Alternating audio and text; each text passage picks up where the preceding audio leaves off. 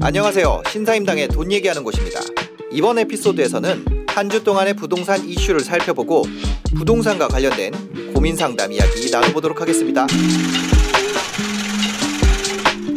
네, 안녕하세요. 유튜버 신사임당입니다. 오늘 부룡님과 함께합니다. 부룡님, 안녕하세요. 네, 안녕하세요. 추석 잘 보내셨어요? 네, 추석 잘 보내고 이렇게 또 오랜만에 또 뵙게 되네요. 아, 그러니까요. 이 추석 추석에 생각보다 길이 많이 막히지는 않더라고요.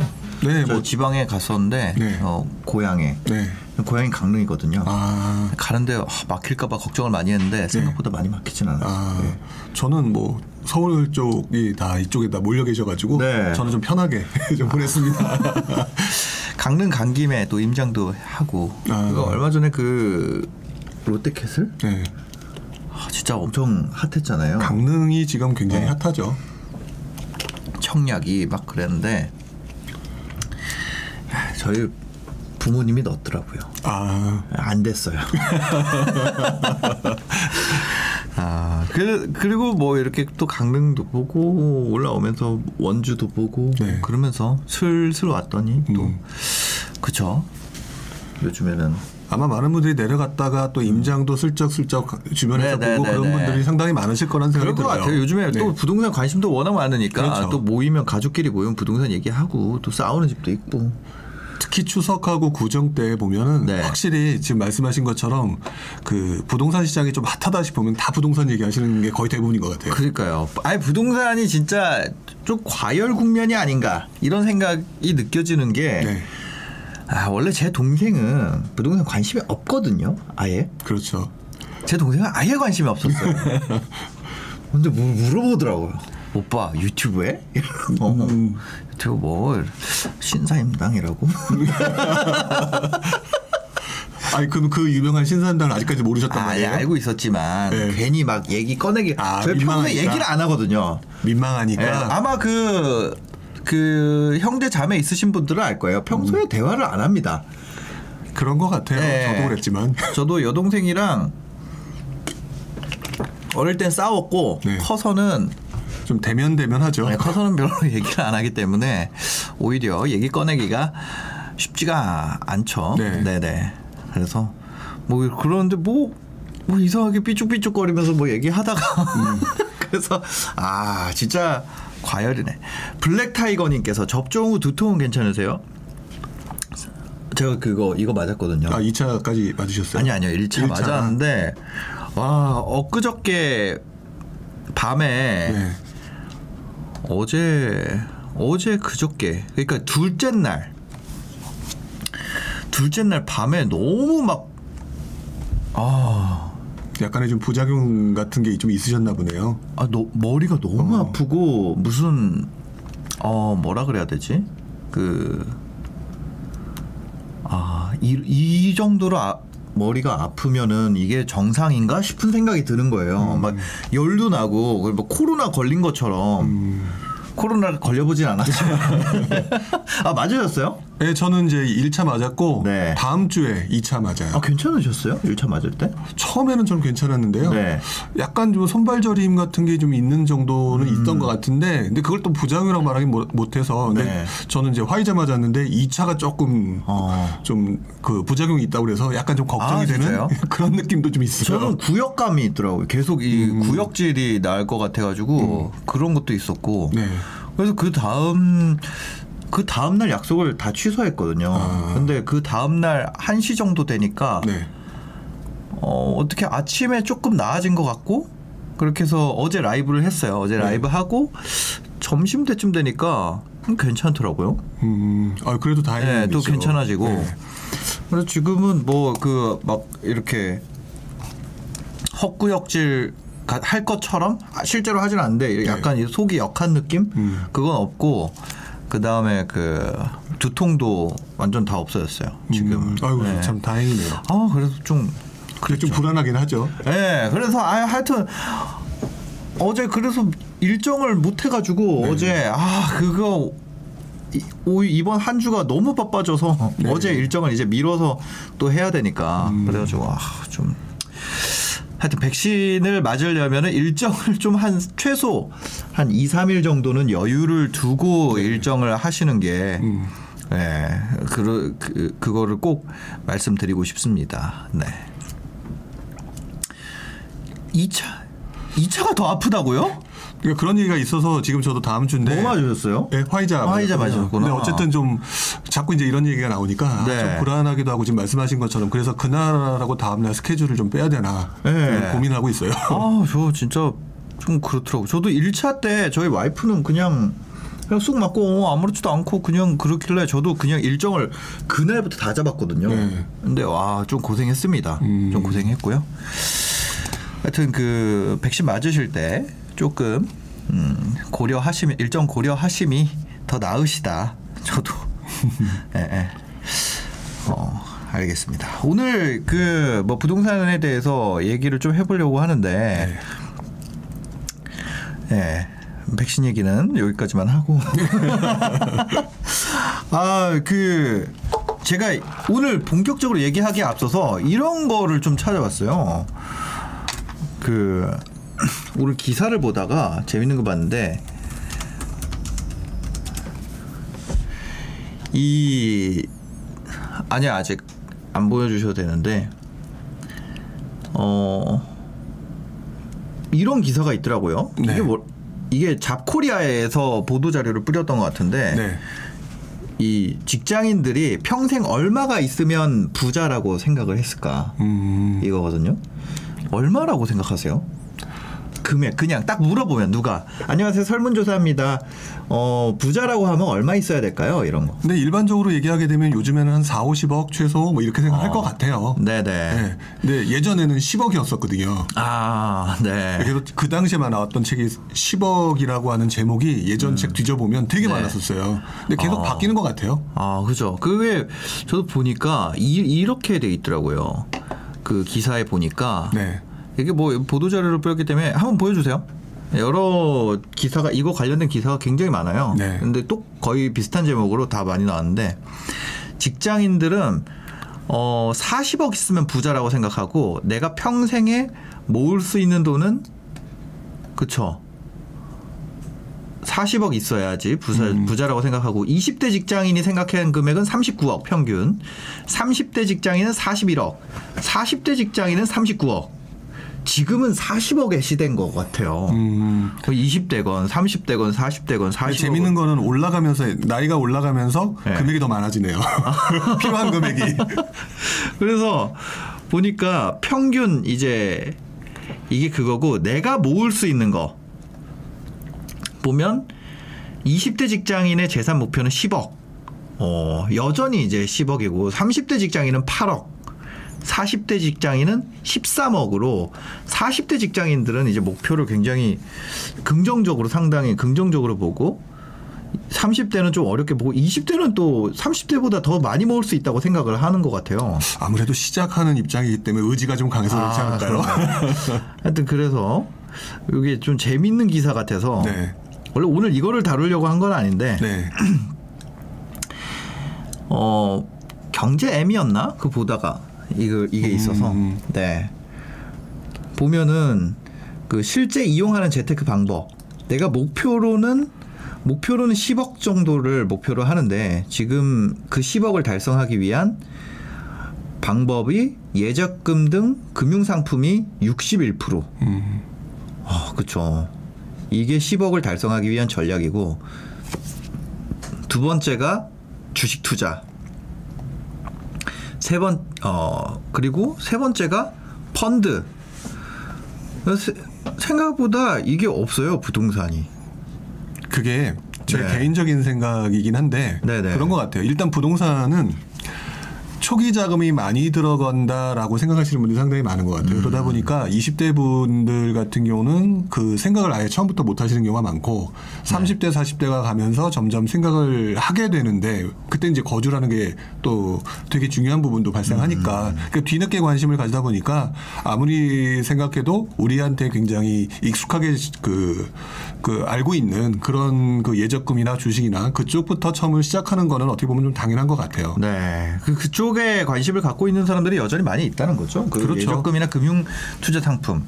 생각보다 부동산에 대한 그 관심을 갖고 있는 사람 이랑 네. 아 그러니까 부동산에 대해서 들어본 사람이랑 부동산에 대해서 각 잡고 공부해 본 사람이랑 네. 실제 부동산 투자하는 사람이랑 수가 따져 보면 생각보다 그렇게 많지는 않다. 이 그런 게 좀 이 기사를 보고 느껴지더라고요. 그 10억 목표 달성을 위해서 60 몇 프로가 금융 투자 상품을 네. 그쵸? 어 금융 투자 상품이 아니라 예적금으로 네. 달성을 하려고 한다라는 기사를 보면서 어 맞아 나도 그랬었지 이렇게 생각이 되네요. 그러니까 솔직히 저도 조금 처음에 지금 부동산 아는 선배로 나왔지만 네. 저도 처음에는 아무래도 기본은 종잣돈을 마련하기 위해서는 분명히 예적금이라든지 금융상품이라는 것부터 출발하는 거는 맞았던 것 같아요. 부동산 하려면 최소 한 얼마 정도 있어야 돼요? 근데 그게 지금 얼마라고 말하기에는 네. 시기마다 조금 다르긴 한데요. 소액으로 투자할 수 있는 방법도 분명히 있는 것 같아요. 네. 근데 그거를 처음에 많은 분들이 부동산의 원래 가격 자체가 비싸니까 음. 거기서 이제 흔히 말하는 대출 레버리지나 이런 부분을 많이 고려하지 못하다 보니까 좀 네. 접근을 못 하는데 소액으로 투자를 하려고 한다면 종잣돈을 모으는 기간을 거쳐서 한 최소 2천에서 한 5천 정도로도 충분히 투자를 할 수 있는 5천. 네, 할 수 있게 된다. 그 부분은 네. 말씀을 드릴 수가 있을 것 같아요. 그쵸 취득세가 일단 있으니까 네. 복비도 내야 되고 뭐 이것저것 하면 한 5천 있어야 될 것 같아요. 그렇죠. 요즘에 또 조금 네. 그 세금에 대한 부담이 커졌으니까 그런 부분이 있는데 나중에 또 어, 지금은 이제 상승장이라서 약간 규제적인 측면이 강한데 그렇지 않은 시기는 또 취득세라든지 양도세라든지 이런 게 조금 줄어들면서 네. 조금 부담이 적거나 그럴 수도 있을 거예요. 투자로서의 부동산은 조금 약간 그런 규제 없을 때 시작하는 게 낫지 않아요? 개인적으로 그 말씀이 맞다고 생각해요. 아무래도 접근하기는 편하다. 네, 네. 근데 재밌는 거는 그때 대부분의 초보자들, 부동산의 초보자들은 그 시점에는 또 안 들어오세요. 아니 부동산에. 그러니까 제가 생각할 때 이거 제가 인터뷰하면서 느낀 거는요. 네. 실거주를 처음에 하나를 네. 음. 구할 때 빡세게 공부하면서 하고 그건 시기에 상관없이 하는 거예요. 네네. 그러다가 어 사실 두 채를 간다라는 건 지금은 두 채부터는 취득세가 다르잖아요. 그렇죠. 그래서 한 채를 갖고 있으면은 좀 이 시장을 보는 눈이 바뀌거든요. 네. 그래서 저도 아 이게 계속 나오는 분들 얘기를 들어보면 한 채 첫 번째 한 채는 일단은 어 시장과 관계없이 사놓는다. 음. 왜냐면 오르는 거를 내가 그 뭐라 그러지 벼락거지라고 하- 하잖아요. 네. 내가 벼락 맞는 거는 막을 수 있잖아요. 최소한. 그렇죠. 빠지더라도 아 이제 내가 투자를 실제로 해볼 수 있는 시기가 오는구나 이렇게 생각할 수 있고 음. 네. 오르면 일단 벼락 맞는 거 피할 수 있는 그 포지션을 일단은 해놓는 게 좋지 않을까. 음, 그래서 그 최소한의 공부를 하고 네. 일단 한 채 그 다음에 실제 투자는 어 말 그대로 좀 이제 규제가 완화되고 사람 들이 좀 관심이 없을 때 그때 하는 거는 어떤가 이런 생각도 들더라고요. 그러니까 저도 그 부분에 대해서 자주 말씀을 드려요. 네. 처음부터 들어오시는 분들이 항상 부동산을 내 집을 마련하는데 거기서 꼭 하나가 더 붙는 게 근데 이왕이면 더 높은 수익 이러니까 이제 못 하는 거거든요. 네네. 그, 그 마음에 드는 집은 다 비싸 버리니까 음. 그렇기 때문에 지금 말씀하신 것처럼 집을 구하는 거에 대해서 거주를 위해서 구하는 그 집에 대해서는 일단 한 채를 구해놓고 음. 그랬을 때 보면 이제 그대부터 그 다음부터는 이제 주변이 보여요 아, 말씀하신 것처럼 그렇죠. 보이면서 누구네 집이 올랐고 누구네 집이 떨어졌고 도대체 왜 이러고 이렇게 관심을 갖다 보면 네. 이제 부동산 지식이 늘어날 텐데 특히나 이제 말씀하시는 것 중에 제일 중요한 부분 중에 하나가 남들이 관심을 안 가졌을 때 네, 들어가야 네. 된다. 아 맞아 그런 것 같아요. 아 이거 되게 콩새맘 가든님께서 부룡님 뽀로로 닮으셨대요. 뽀로로요? 네, 좀 닮으신 것 같아요. 뽀로로를 그러니까 뽀로로를 조금 조금 닮은 것 같아요. 아 뽀로로는 오래간만에 저- 진짜 처음 듣는 얘기네요.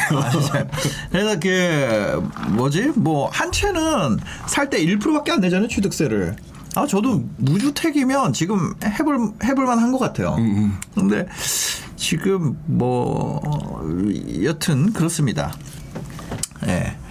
아 맞아요. 그래서 이제 취득세 뭐 얘기도 하고 아까 4.아 여기 4, 4.6% 내고 분양권이나 아파트를 사면 됨- 됩니다. 이런 건데 사실 뭐 토지 상태 분양권이라기보다 입주권이죠. 토지 상태면은 네. 입주권 이나 뭐 그럴 수 있겠지만 뭐 그런 얘기도 오늘 좀 나눠보도록 하겠습니다. 그 다음에 아까 레버리지 얘기하셨는데 레버리지에서 이제 빼놓을 수 있는 게 전세잖아요. 네. 근데 이제 이런 얘기가 있더라고요. 전세 대출을 막는다. 네. 전세 대출 줄인다. 이거 한번 기사 보여주세요. 한국경제 기사입니다.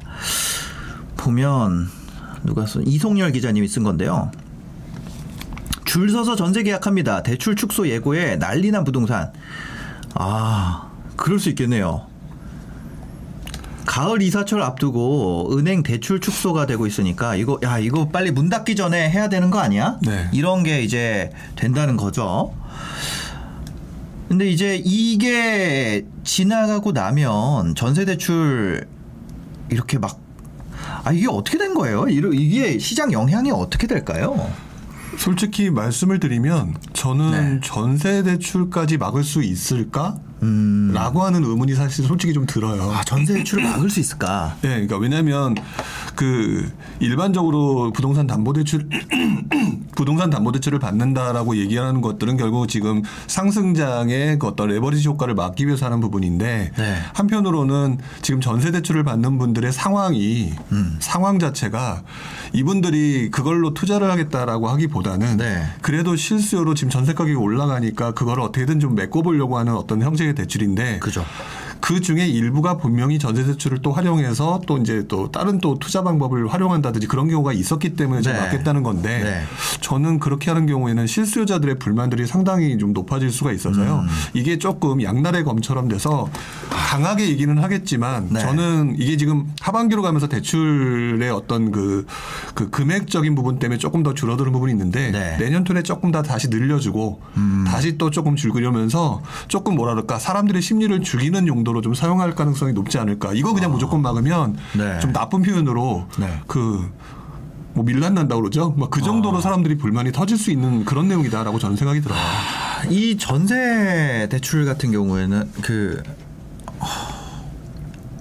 그러니까 전세 대출을 막으면 결국에는 이게 월세화 되는 속도가 빨라지지 않을까요? 전세. 그렇죠. 그리고 이제 지금 말씀하신 것처럼 추가 대출이 안 되니까. 그럼에도 불구하고 지금 할 수 없는 사람들이 늘고 이렇게 막는다라고 한다면 네. 지금 말씀하신 것처럼 결국에는 월세로 가는 부분이 발생을 할 거고요. 네. 그다음에 두 번째로는 지금 이분들이 전세를 대출을 받으려고 하는 게 거의 대부분 아파트 쪽이잖아요. 네. 근데 아파트 쪽에서 받을 수 없다면 아파트보다 대체재 상품이면서 전세 가격이 낮은 대로 또 이동하는 현상이 나타날 수도 있겠죠. 아 그러면 아파트 그 지금 빌라도 전세가율 엄청 올라와 있는 상태 아니에요? 그러니까 그 그러니까 지금 네. 결국에는 지금 빌라가 전세가율이 올라 있고 매매가도 올라와 있다 하지만 그럼에도 불구하고 사실상 아파트보다는 상당히 낮은 편이잖아요. 네, 아 절대 가격이 예, 절대 가격이 네, 낮다 네. 보니까 원래는 아직까지도 나는 아파트가 마지노선이야라고 생각했던 사람이 넘어오면 또 다시 올라가면서 하방이 올라가는 상황이 나타날 수도 음. 네. 있다는 거죠.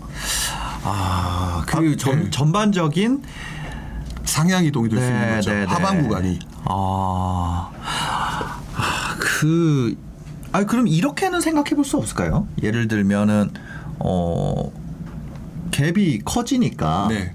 투자하기 안 좋아지는 상황이 되는 거 아니에요? 투자하기가 안 좋아지는 상황이다. 그러니까 뭐 갭 투자하기에는 네, 네. 전세 대출이 나와서 갭을 계속 작게 해주니까 음, 지금 이거를 이렇게 대출을 줄인다는 이유도 네. 이 밑에 아파트 가격을 밑에를 전세가 받쳐주니까 이 갭이 작아지니까 네. 그런 거잖아요. 그렇죠. 그죠? 네. 그래 이거를 좀 벌려보자. 전세 전세 시장도 안정화시키고 그래서 이제 이런 이런 거 하는 거 아닌가요? 네, 저도 그런 부분이 굉장히 목적이 명확하다고 생각해요. 네, 그 목적이 그건데 그 목적대로 작동할 가능성이 있느냐 이거에 대해서 제가 이제 좀 여쭤보고 싶은 거죠. 그러니까 저는 그렇게 생각하는 거죠. 지금 네. 말씀하신 것들도 분명히 나타날 것이다. 음. 그래서 투자자들뿐만 아니라 일반 전세를 끼고 뭐 하려는 사람들이 부담스럽겠죠. 네. 그래서 분명히 어 아파트에 갭이 벌어지든지 또는 어떤 좀 좋은 지역에 있는 빌라에 갭이 벌어지면서 그 대상물이 투자 대상에서는 매력이 떨어지겠죠. 네. 떨어지는 건 분명히 맞는데 네. 그 부분을 가지고 그 투자 수요가 사라졌다라고 얘기하기에는 우리들은 이미 지- 지난 몇 년간 너무 많은 경험을 하고 있어요. 네. 그래서 이분들이 결국 그렇다면 그 현재 매력이 떨어진 대상을 벗어나 음. 또 다른 대상이 무엇일까로 갈 가능성이 또 나타날 거라는 거죠. 아, 이 아파트 예를 들어 아파트 관련된 대출이 막혀서 네. 사람들이 실수요, 전세 실수요, 네. 전세 실수요도 그렇죠. 아, 이 전세에 대해서 이런 얘기를 한다는 게 되게 그런데 내가 터전을 옮겨야 되는 상황, 네. 대출이 안 돼서 그런 상황이 됐을 때 그 뭐 급지를 본다면 A 급지에서 B 급지로 이사 갈 수 있잖아요. 그럼 네. 거기에 전세가가 올라가는 현상이 나타날 수 있어서 네.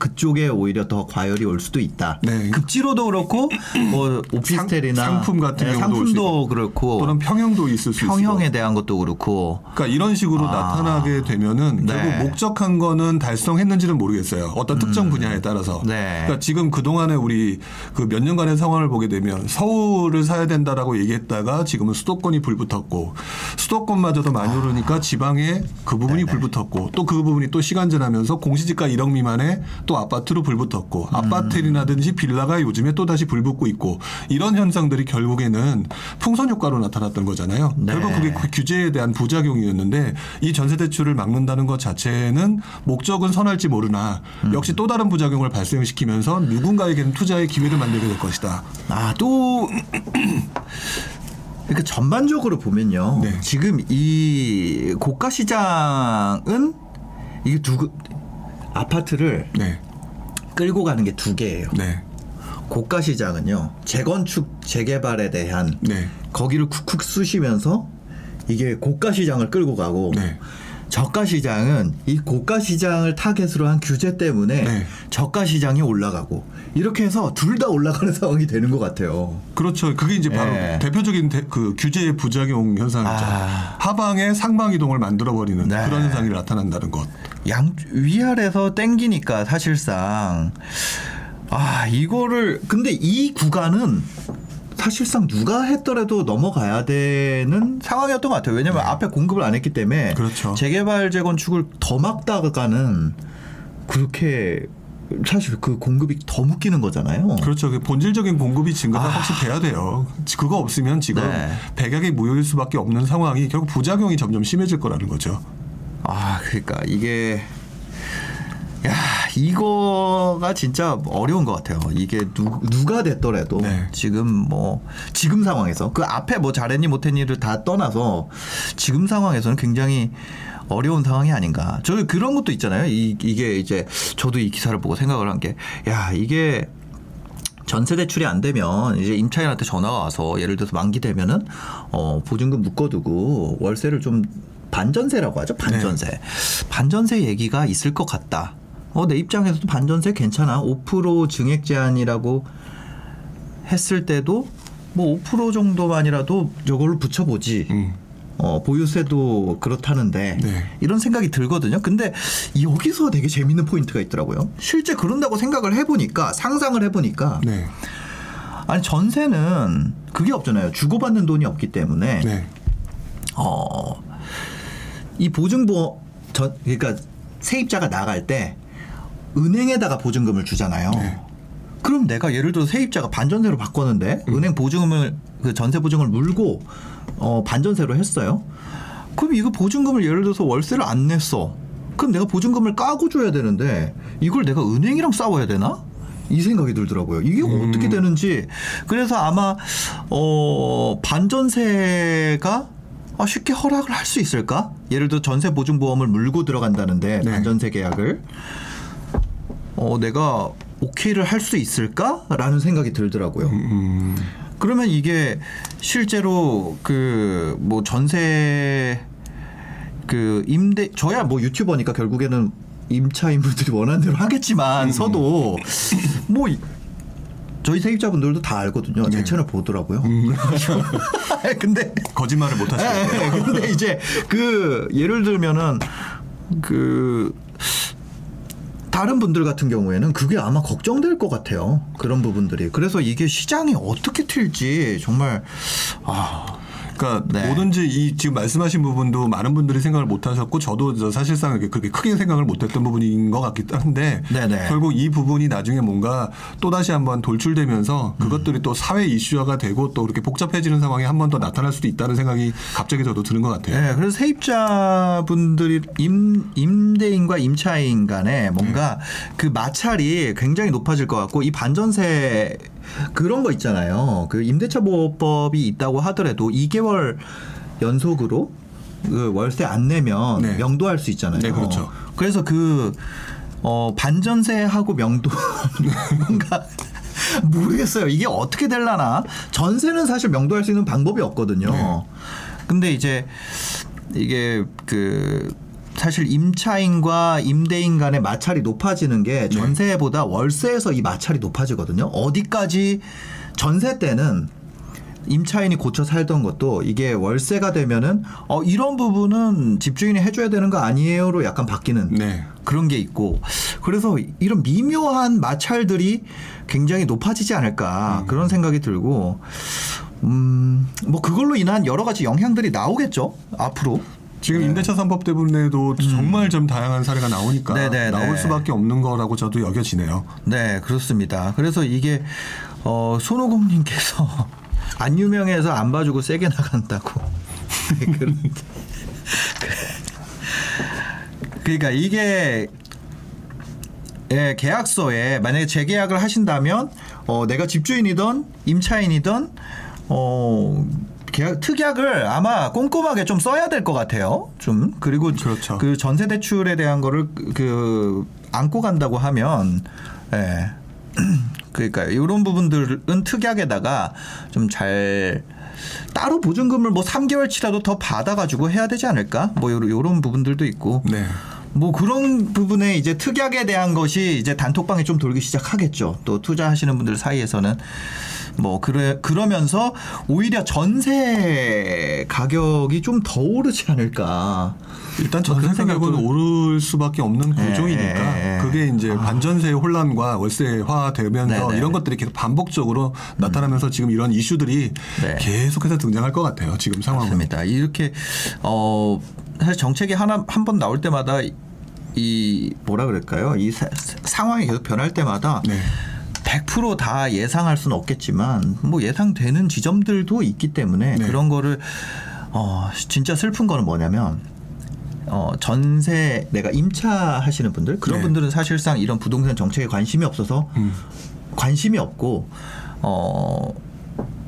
이 투자하거나 아니면 내가 부동산 공부하시는 분들은 관심도가 높다 보니까 네. 출발 총을 쏘기 전에 누가 더 먼저 오래 준비를 하고 경우의 수를 대비하느냐에 대한 어, 싸움이 되거든요. 결국 이렇게 그 뭐라 그래 대립하는 구도로 계약이 어, 방향이 가게 되면 그래서 그런 부분에서는 좀 걱정되는 지점이 없잖아 있는 것 같아요. 네. 그렇죠. 네네. 하, 하여튼 그렇습니다.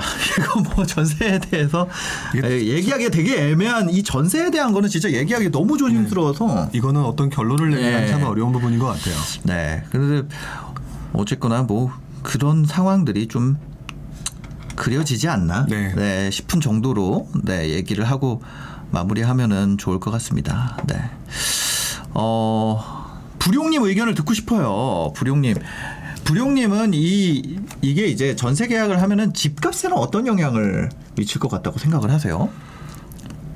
전세는 네. 기본적으로 대출, 전세 대출에 아, 전세 예, 네네네. 전세 대출 부분이 저는 축소를 한다라고 얘기는 하지만 네. 사실상 이 부분이 그 양날의 검이라고 제가 표현을 했잖아요. 네. 그렇기 때문에 양쪽에 무슨 쪽으로 치우치게 되면 상처를 받을 다 어느 쪽이든 상처를 받는다. 음. 그래서 이 전세 대출을 축소한다라고 하는 형식으로 많은 좀 사람들한테 약간 심리적인 위축을 주려고 하겠지만 전세 대출 부분을 이렇게 쉽게 줄이진 못할 것이다라고 저는 생각이 들어요. 네. 그 쉽게 줄어들지 못할 것이고 왜냐하면 결국에는 전세 대출을 받아야 되는 사람들의 상당수가 서민들이기 때문에 서민들의 주거 이동을 막는 것 자체는 오히려 그 정치권의 부담으로 나갈 거다라고 생각하기 때문에요. 약간 이 부분은 크게 움직이 그러니까 말로는 좀 세게 할지 몰라도 어떤 선을 넘지는 못할 것이다라고 하고 그 전세 대출을 줄어들게 됐을 때 발생되는 하방 구간에 상방 그 가격 이동이라고 하는 부분이란 부작용이 더 크게 나타날 가능성이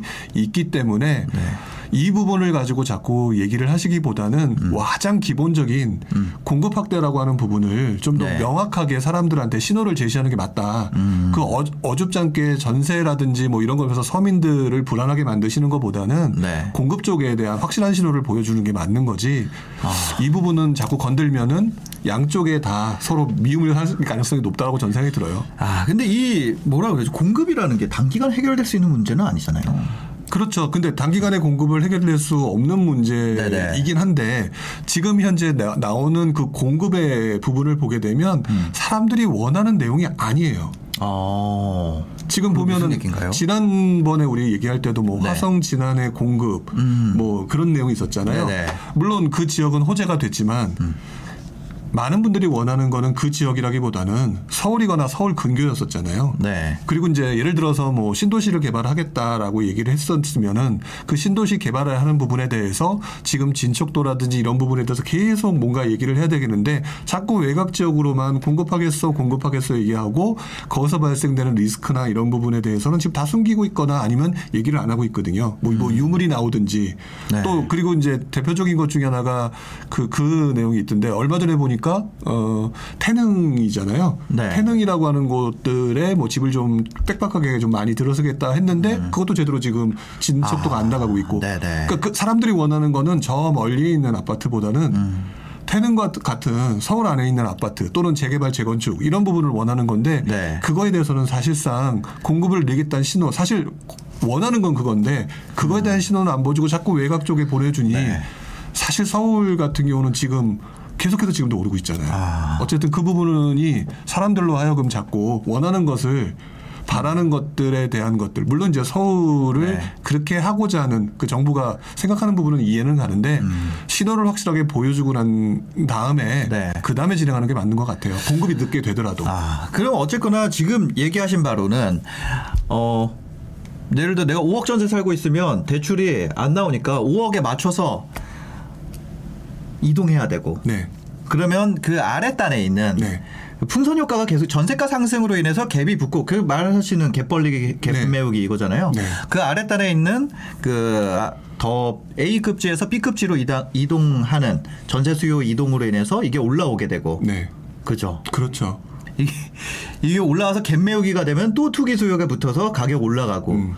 그 어떻게 보면 고가 시장보다 중저가 시장 네. 중저가 시장에 굉장한 그 압력을 줄 수 있다. 네. 전세 대출을 묶는 것이 그러니까 사람들이 결국에 원- 나비 효과가 돼서 사람들이 원하는 것을 네. 제대로 신호를 보내주지 않으면 아. 사람들이 자꾸 구멍을 찾게 된다가 네, 원리인 네. 것 같고요. 지금 여기는 없었지만 내용에는 없지만 며칠 전에 어저께인가요? 네, 저 네. 분양가 상한제 현실화 뭐 이런 부분에 대한 얘기를 기사에서 본 적이 있어요. 음, 네. 근데 현실화 시킨다는 얘기는 그 주변 시세로 다시 분양가를 분양가를 자꾸 낮게 하니까 지금 제대로 분양이 안 되고 자꾸 서로 싸움 나니까 네. 현실하겠다는 건데 그럼 공급이 늘리겠다는 얘기처럼 들리잖아요. 네. 근데 그 말을 또 역으로 바꿔놓고 해석을 하게 되면은 주변 시세 인정하겠다는 얘기가 돼 버려요. 음. 네. 그러니까 사람들은 그런 식으로 다르게 받아들인다는 거죠. 그래서 이게 그러니까요. 이게 정말 어, 이 전세 이렇게 기사 한번 보여주시면 이 전세 축소 아 전세 대출 축소가 나비 효과로 중저가 아파트 시장 상승을 가속화시킬 수 있다는 점이 정말 음, 좀 그럴 수 그럴 것 같아요. 일단 심리가 너무 부룡님. 말씀대로 될 것 같아요. 심리가 네. 너무 강한 데다가 네. 지금 중소형 아파트 같은 경우는 그동안 관심이 없었는데 글로 네. 갈 수도 있는 거고 네. 빌라나 다른 시장으로 갈 수도 있을 것 같아요. 아, 알겠습니다. 다음 뉴스 살펴보겠습니다. 뭐 여전히 또 그런 건데 이게 매물 마르는 이유도 또 이, 이거예요. 이, 이, 이거 된다면서요. 양도세, 비과세 이제 결국 이제 조금 올려준다고 하니까 네. 그러니까 올려준다라고 하게 되는 게 지금 사람들이 불만이 많으니까 해준다라는 거잖아요. 네. 근데 문제는 그러니까 그럼 빨리 해줘. 그거 빨리 해줄 때까지 나는 매물 안 내놓을 거야. 왜냐면 나 이득 봐야 되니까. 네. 그러니까 결국에는 이득을 안 보기 위한 사람들의 매물이 지금 현재 안 나오고 있잖아요. 9억에서 9억 9억 넘어가는 9억에서 12억 구간의 매물은 지금 내놓으면 안 되죠. 그러니까 그런 그거는 너무 당연한 현상이잖아요. 네, 네, 네. 그러니까 결국 이건 모든 사람들은 자신한테 최고의 수익은 아니더라도 적정한 네. 수익을 원하는데 이미 신호를 보내줬단 말이에요. 근데 이걸 좀 지지부진하고 있는 상황이니까 결국 나타나는 현상은 매물이 잠기는 현상. 근데 매물이 잠기는데 우리 기본적인 구조에서 공급은 지금 줄어들거나 부족한 상황. 음. 그러니까 매물이 줄어드는 어, 그러지 않아도 공급이 부족한데 매물이 더 줄어. 그러니 거래되는 것 자체가 지금 신고가가 나올 수밖에 없는 거죠. 아니 그 그죠 말을 안 해야겠다. 저 근데 어아 이게 그러니까요. 어, 안 하는 게 낫지 않아요? 아무것도 안 하는 게 낫지 않나라는 생각이 그냥 개인적으로는 들어요. 근데, 지금 예. 시기가 안 하는 게 맞다가 중요한 게 아니라 시기가 지금 곧 대선이에요. 아, 아, 그래- 또 그런 것 때문에 하는 거. 예, 대선이기 때문에 네. 아, 물론 된다 안 된다를 말씀드리고자 하는 게 아니라 네. 누군가는 그 누군가의 표를 얻기 위해서 공약을 내세우는데 그게 네. 설사 텅 비어 있는 공약이라 할지라도 네. 지금 이 부분에 대해서 얘기를 안 꺼낼 사람이 과연 몇 명이나 있을까라는 생각도 조금 들어요. 그래서 이 지금 상황은 그게 지연이 되든 아니면 실제로 공약으로 누가 나오든 지금 현재 조금 뭐 12억으로 비과세 부과를 올려준다라고 하는 이런 아. 네. 얘기는 계속해서 나올 수밖에 없고 뭔가 기대를 하게 만드는 시장. 지금 아. 그게 지금 한 1년 앞으로 1년간은 대선 네. 전후까지는 계속 발표 그러니까 발 그 뭔가 분위기가 그렇게 돌아갈 수밖에 없을 것 같아요. 이게 어떻게 해서 그. 아, 그 시작은 되게 미미했는데 이게 어쩌다가 여기까지 왔을까요? 그러 참 이거는 그 뭐 가장 처음부터 얘기를 할 수는 없겠는데 네. 저는 처음부터 핀트를 잘못 잡았다고 생각이 아. 들어요. 사실상 이제 우리 이제 모 국토교통부 장관이 처음 취임할 때부터 다주택자를 잡겠다라고 얘기를 했었잖아요. 네. 사실 저는 개인적으로 거기서부터 출발했다고 생각을 하는데 음.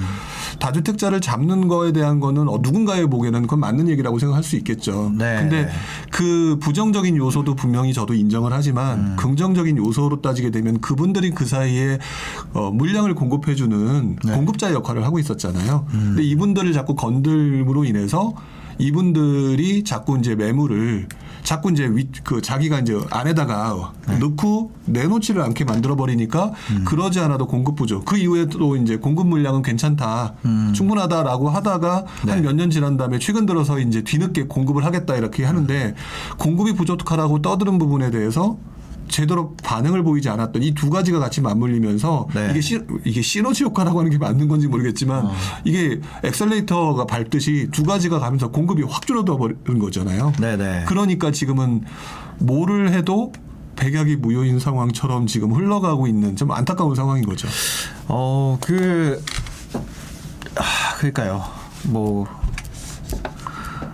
어쨌거나 뭐, 전세가라도 안정이 되면 네. 사실상 크게 그런 건 없는데 네. 서로 그,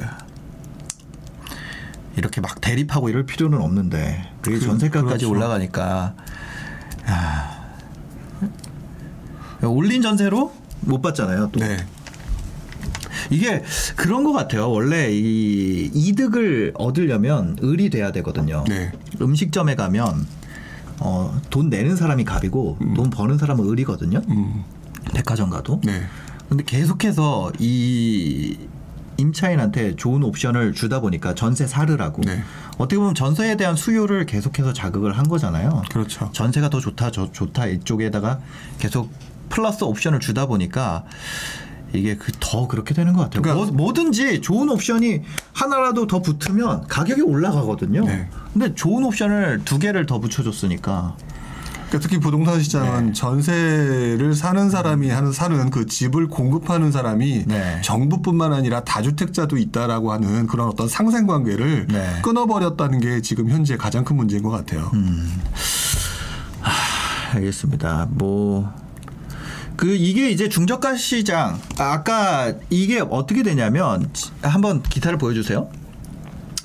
이게 이제 지금 전세가 만약에 묶이게 되면 그 이하로 전세 하신 그 전세 가격이 한 레벨 낮은 곳으로 이사를 하면서 중저가 아파트의 상승을 자극할 수 있을 것 같다라는 거고 두 번째는 그러면 9억 이상은 9억부터 12억은 양도세 비과세 12억으로 묶어 가지고 여기도 매물이 말라서 가격이 자극이 된다.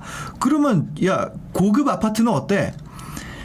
어, 정말로 살 거면 금액 주세요. 음마 아파트 없어서 못 산다. 강남 재건축 거래마다 신고가. 그럼 재건축 가격이 이렇게 올라가면 네. 주변 그 또 시장을 선도하게 되잖아요. 그렇죠. 또 그러면 그 가격이 올라가면 네. 중저가 시장 또는 중간 가격이 있는 가- 시장 자체가 또 자극을 받겠죠. 저기까지 올라가는데 우리는 왜 이게 또 가진 사람들의 네. 그 욕심이잖아요. 이- 계속 이게 자극되는 상황이죠.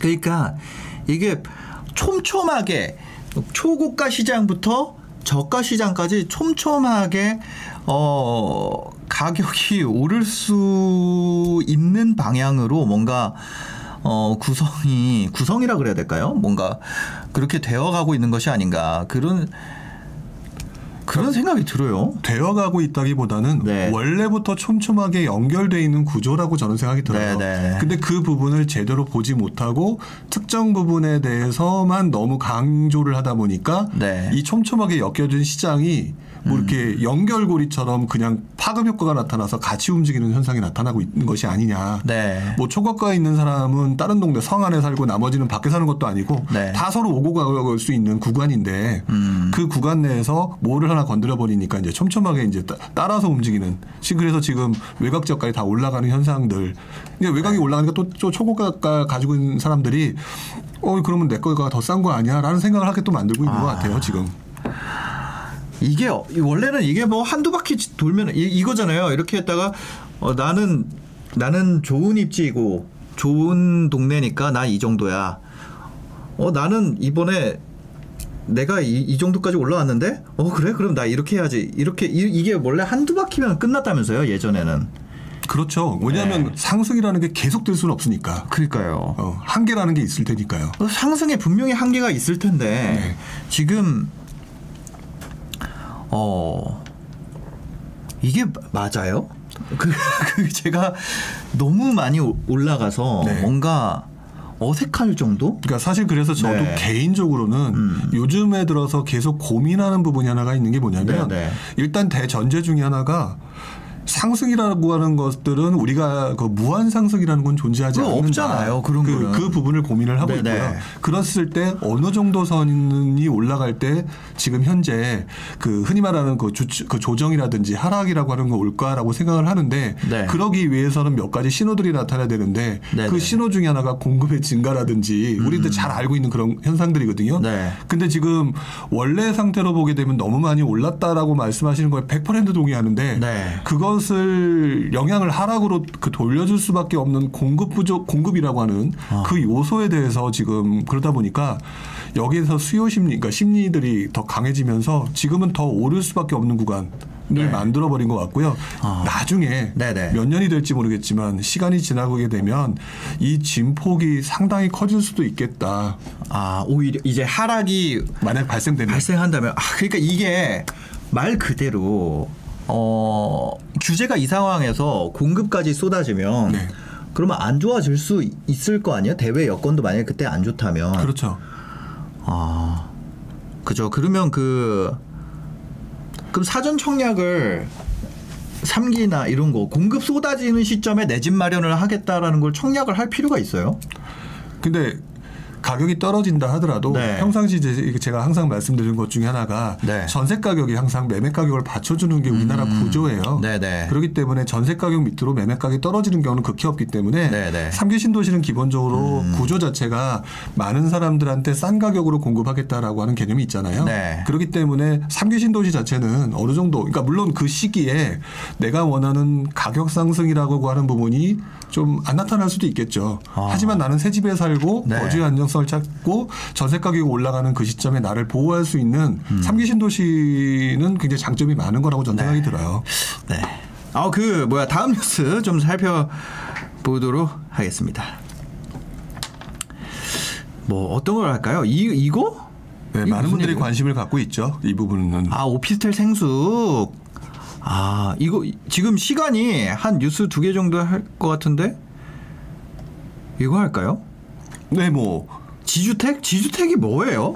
저 이것도 한번 다뤄보고 싶었는데 이게 조합까지 설립을 했는데 착공이 어려운 지주택. 아까 그 재건축이나 재개발 같은 경우는 저는 많이 들어보고 네. 실제로 뭐 투자도 해보고 하는데 이 지주택이라는 거는 하지 말라 그래가지고 그러니까 원수한테 권해줘라라고 네, 저도 뭐. 그런 얘기를 많이 들어가지고 이거 네.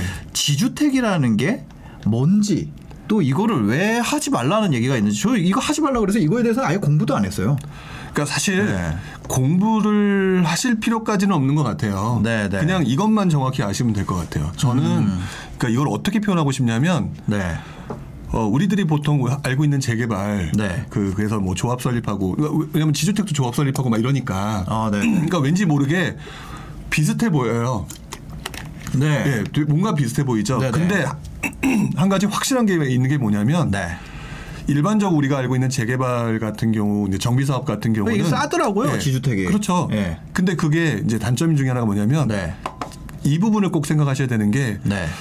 우리가 알고 있는 재개발 같은 것은 음. 토지를 가지고 있는 사람들이 하는 행위예요. 토지를 그 집을 가지고 있는 사람들이 하는 행위예요. 재개발을 예. 재개발이요. 아, 왜냐면- 그렇죠, 그렇죠. 예. 조합원을 하려면 내가 가지고 있어야지 조합원이 되니까. 근데 지주택은요. 네. 토지를 가지고 있는 사람이 하는 게 아니에요. 아니 그게 무슨 얘기예요? 토지를 안 갖고 있는데 지역 주택 이거 이거 뭐 지역 주택 조합? 네. 그렇죠. 어떤 그 특, 특정 지역에 네. 토지를 사서 네. 앞으로 이렇게 개발하겠다. 이렇게 해서 집을 지어서 너희한테 싸게 주겠다. 이거 한 봉이 김선달 김선달이네요. 그러면 그렇죠. 그러니까 아주 쉽게 이해하는 방법은 네. 제가 지금 약간 좀 뭐랄까 이해하기 쉽게 그냥 딱 그냥 구분을 시켜버리긴 했는데 네, 네. 조금 더 미묘한 부분을 들어가면 공부를 하셔야겠는데 네. 그냥 쉽게 이해하시는 방법 중에 하나가 뭐냐면 네.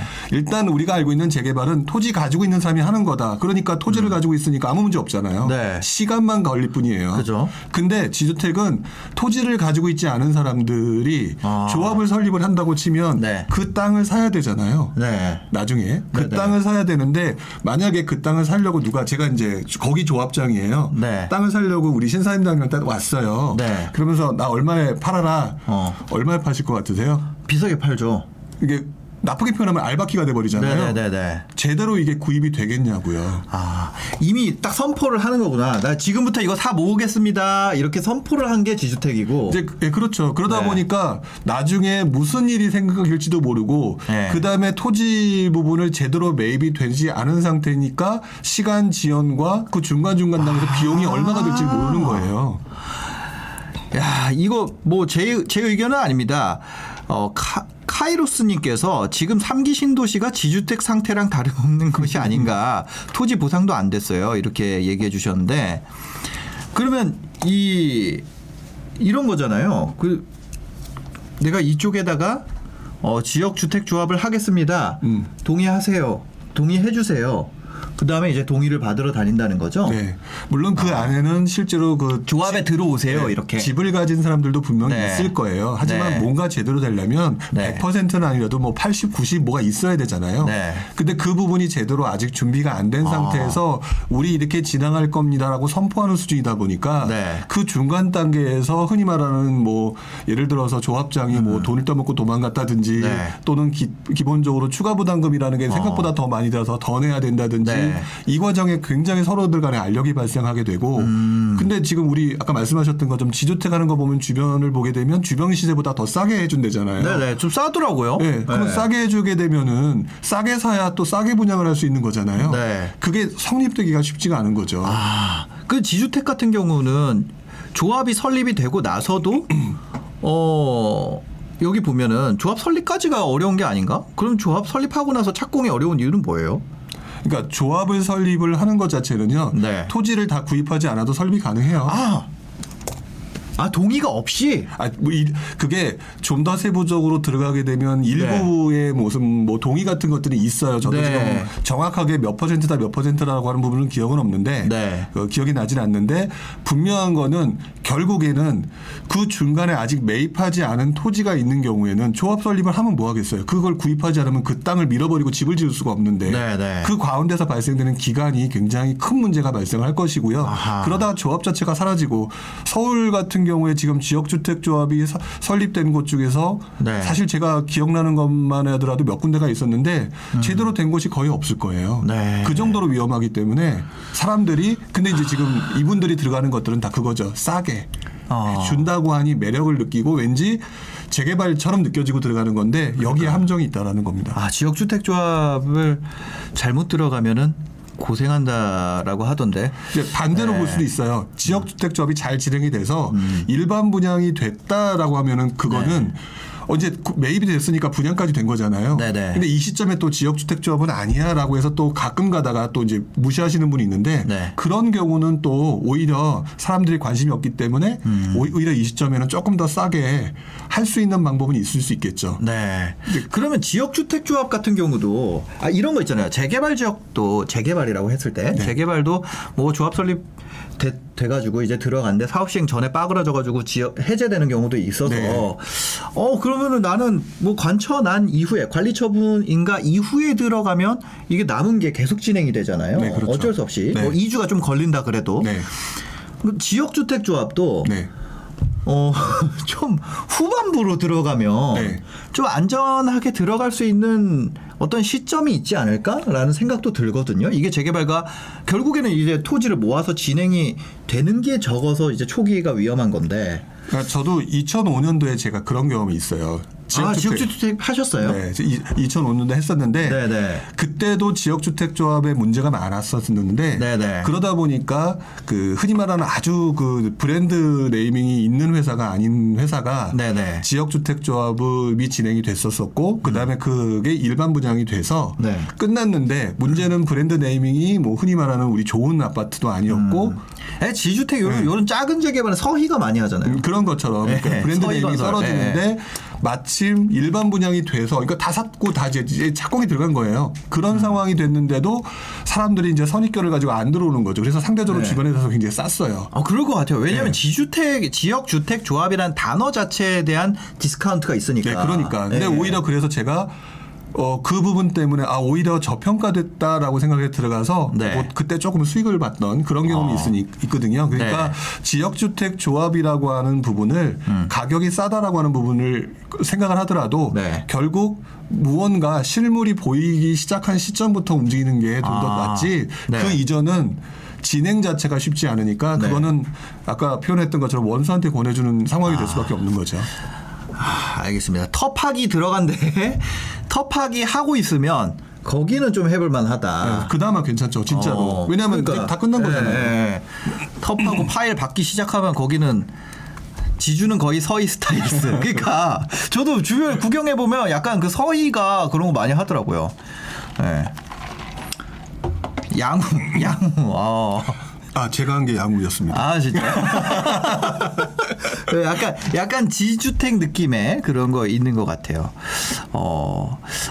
어, 그러니까 그런데도 이름 때문에 아 추분 조심해라. 추가 분담금이 발생하니까. 아 맞네 하늘 산책님 맞아요.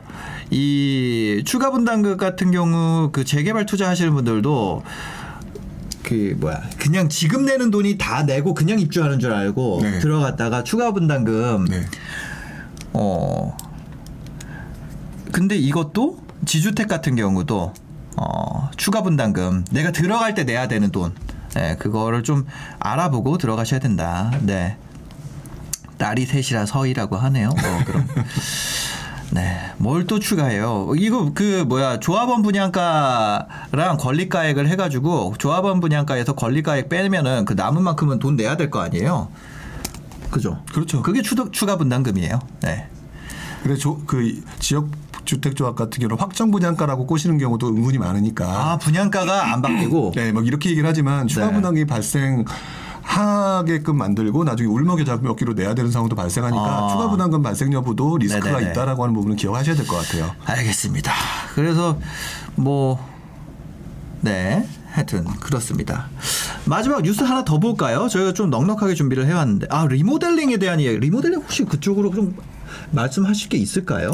리모델링이요? 저 리모델링 같은 경우는 뭐 요즘에 좀 관심도가 많이 높아진 것 같아요. 리모델링. 뭐 저희가 기사를 가져오지는 않았습니다만 어 유 유연수님께서 리모델링 어떨까요? 이렇게 얘기를 해주셨는데 아무래도 이제 좀 주관적인 관점이 좀 들어가겠죠. 네. 자, 근데 리모델링이라고 하는 부분은 분명히 그 그런 부분을 좀 생각하셔야 될 것 같아요. 저는 네. 일단 결론부터 말씀을 드리면 네. 관심은 가져야 된다. 리모델링 단지에 네, 대해서 관심은 가져야 된다. 네. 왜 그러냐면 우리들이 보통 집을 지으려고 할 때 보면 그 집을 지을 때 새 집에 들어가고 싶어 하기 때문에 네. 이왕이면 완전히 밀어버리는 재건축 재개발을 선호를 하죠. 네. 근데 이미 서울과 수도권의 이제 일기 신도시 같은 경우는 지금 용적률이나 이런 문제들 때문에 집을 지을 수 없이 그러니까 밀어버리고 짓기에는 좀 애매한 부분이 있어서 분당 같은 경우 네, 그런 네. 부분 때문에 결국에는 그거를 새 집으로 만들 수 있는 어떤 그런 구조는 리모델링이라고 하는 네. 음. 그 부분이 필요하다고 보여지거든요. 그렇기 때문에 시기 시기적으로 물 좀 드릴까요? 아 됐습니다. 예. 이거는 될것 같아요. 네네. 시기적으로 네. 리모델링이라고 하는 부분이 사람들한테 원하는 사업일 수밖에 없다라고 저는 생각이 들어요. 리모델링이라는 게 그거죠. 이렇게 아파트 좀 뚱뚱하게 만들어가지고 네, 그렇죠. 그 위에다가 한 두 층, 세 층더 그러니까 올리고 뭐 수직 증축을 하거나 수평 증축을 한다 뭐 그렇게 어. 표현을 하니까 네네네. 그렇게 하는 부분에 대해서 모든 사람들이 원하고 있고 음. 그리고 그 부분에 원하는 것들을 만들기 위한 많은 사람들이 지금 시도를 하고 있다. 네. 그렇기 때문에 지금 그러지 않아도 부동산이 상승하는 이 시장 자체 에서 리모델링 자체는 엄청난 호재일 수밖에 없다. 음. 근데 이제 문제는 그게 있겠죠. 네. 리모델링도 결국에는 음 시장이 상승장 때 호재로서 작용되는 건 맞는데 네. 그게 또 나중에 또 이제 진행 과정에서 여러 가지 음. 그 리스크는 분명히 있어요. 지연이 된다든지. 하지만 방향 자체는 네. 대세이면 틀림이 없다라고 저는 말씀을 드리고요. 관심은 네. 그 부분에 가져야 된다고 생각이 들어요. 어, 리모델링 단지 같은 경우 많이 올랐는데 이거 어, 매도하고 다른 곳으로 가야 될까요? 뭐, 여기 그 닉네임 엄청 긴 분이 네. 네, 물어봐 주셨는데 뭐 리모델링 된다라고 하는 호재가 네. 결국 사람들로 하여금 관심을 보여서 집값을 올라가게 만들었잖아요. 네네. 그 올라간 부분이 이제 매도하고 매수하는 매도하는 부분에 대해서는 결국 본인의 판단 문제인 것 같아요. 음, 더 네. 좋은 데가 있으면 가면 되는 거니까. 네네. 뭐그 단지보다 더 좋은 아파트에 좀 위치가 괜찮은 곳에 내가 상향 이동을 할 수 있다면 가셔야겠죠. 근데 음. 그렇지 않으면은 그 지역이 괜찮은 거라면은 리모델링 하고 나면은 굉장히 뭐라 그럴까 새 아파트가 될 테니까 네. 거기서 사시는 것도 그러니까 결국에는 본인의 선택의 문제인 것 같아요. 아, 그쵸. 선택의 문제죠. 네. 리모델링 앞으로 전망 좋은 단지 하나 꼽아주, 아니에요. 결국에는 그냥 아, 예, 쉽게 아, 그냥 농담입니다. 뭉뚱그려서 일기 신도시는 관심이 아, 갈 수밖에 예. 없을 것 같아요. 알겠습니다. 지금 뭐 농담이에요.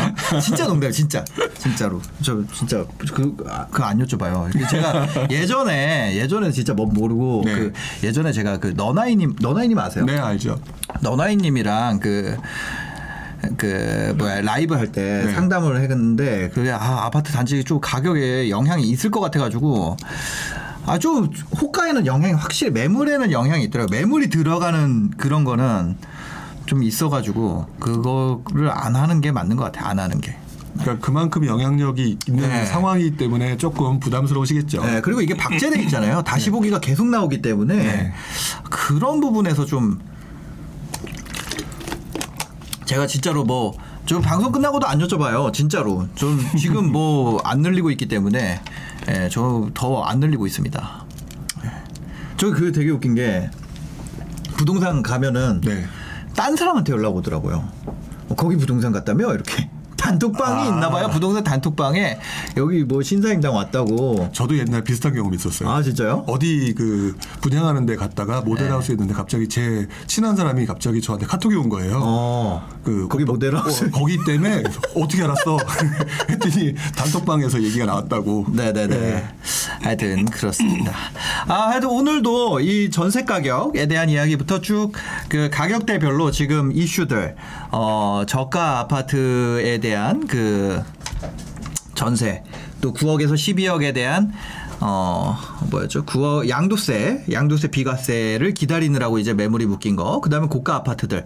강남 재건축 아파트들이 신고가를 올리고 있고 또 그러다 보니까 아니 저 아파트가 저 가격인데 실거주 가치가 있는 이 신축 아파트들이 또 가만히 없을 수, 있을 수 없으니까 또 올라가는 그래서 지금 전 가격대에서 상승 현상이 일어나고 있다는 점까지 사실상 그 다주택자 분들 같은 경우에는 네. 이 상승이 달갑지만은 않을 거예요. 그렇죠. 네. 어, 주택이 많으신 분들 같은 경우는 이걸로 인해서 어 저거 올라가잖아요. 보유세. 그쵸 보유세 그러니까 팔 수도. 없고. 그 양도세도 그러니까 팔 수도 없고 네, 팔 수도 없고 보유 이 막혀놓고 지금 그 도트 데미지를 맞고 있는 상황이기 때문에 어 뭐라 그래야 될까 그 좀 그렇죠. 좀 그래요. 그래서 다주 다주택자 입장에서도 좀 그런 상황이고. 네. 그렇다 지금 누가 이걸 세금을 풀어주겠어요. 그 완전 그거 그 푸는 놈이 욕 먹는 거지. 고양이한테 방울 달기예요. 네. 진짜로. 지금은 딱그 네. 상황인 것 같아요. 이거 뭐 할 수도 없고 임대차 3법 결국 근데 세입자한테 좋은 제도인 건 맞잖아요. 그럼요. 이거를 누가 다시 그거를 하겠어요. 이건 할 수가 없어요. 그래서 지금은 뭐 어쨌거나 다 다 힘든 상황입니다. 이게 지나고 나면 또 좋은 때가 오겠죠. 그 뭐 할 말이 없- 없네요. 뭐 괜히 지금은 너무 다 예- 예민해져 있는 상황이기 때문에 함부로 뭐 얘기를 하기도 그렇고 그그 뭐라 그래야 될까 한 가지 좀 말씀드리고 싶은 건 다주택자분들도 지금 뭐 다 힘든 상황이다. 그 뭐 무주택자분들도 다 힘든 상황이고 일주 1주택에 지금 9억에서 12억 사이에 있는 분들 이분들은 좀 기대를 해볼 만하죠. 그렇죠. 예, 이게 그- 풀려서 12억까지 가게 되면 이제 1주택 그 사이에 있는 분들 그, 그 층이 이제 좀 그렇습니다. 어, 법인, 법인은 보유세가 너무 비싸요. 예, 보유세, 양도세, 취득세, 법인이 답인가요? 이렇게 돼 있는데, 예, 그것도 그렇고, 네, 그렇습니다. 어떻게 될지는 나중에 이제 시가, 시대가 지나고 보면은 이제 뭐 재밌는 과거로 또 얘기를 하겠죠. 그 그렇죠. 2008년의 하락장도 2008, 2009년 하락장도 지금 전문가분들 나와서 웃으면서 얘기하시더라고요. 그렇죠. 그때 그 경험이 본인한테 네. 또 다른 양분 자양분이 됐으니까. 네 네 이 경험을 기억하는 분들은 또 누구에게 어, 얘기를 해줄 수 있을 거고 어 그쵸 하여튼 그렇습니다 오늘도 이렇게 시청해 주셔서 감사하고요 뭐 마무리 하, 하죠 마, 마지막으로 하시고 싶은 말씀 있으실까요 지금 다들 힘든 시장인데요. 네 이 시장 자체에서 조금 너무 한쪽으로만 치우쳐서 그 판단하고 서로 좀, 그좀 싸우는 좀 그런 상황이 된 것 같은데 우리만이라도 약간 좀 그러지 않고 네. 그좀 정상적으로 그 서로 보듬어 줄 수 있는 그런 여유를 좀 가졌으면 좋겠다는 생각을 해봅니다. 알겠습니다 지금 너무 다 민감해져 있는 상황에서 저도 방송하는 게 사실 좀 그렇긴 해요 뭐 하면서 네. 예 그래도 어, 여러분들에게 조금이나마 좀 도움이 됐으면 좋겠고 저도 저에게도 조금이나마 조회수가 좀 올라갔으면 좋겠고 서로 윈윈 하는 거죠. 저도 뭐 이렇게 착해서 방송하는 건 아닙니다. 그런 오해가 될까봐 왜냐면 또 부룡님께서 너무 이렇게 또 좋게 얘기를 해주셔가지고 네. 저는 사실상 어, 조회수 때문에 방송을 한다는 점 다시 한번 상기시켜드리도록 하겠습니다. 네 오늘 방송 봐주셔서 감사하고요. 행복한 하루 되시기 바랍니다. 감사합니다.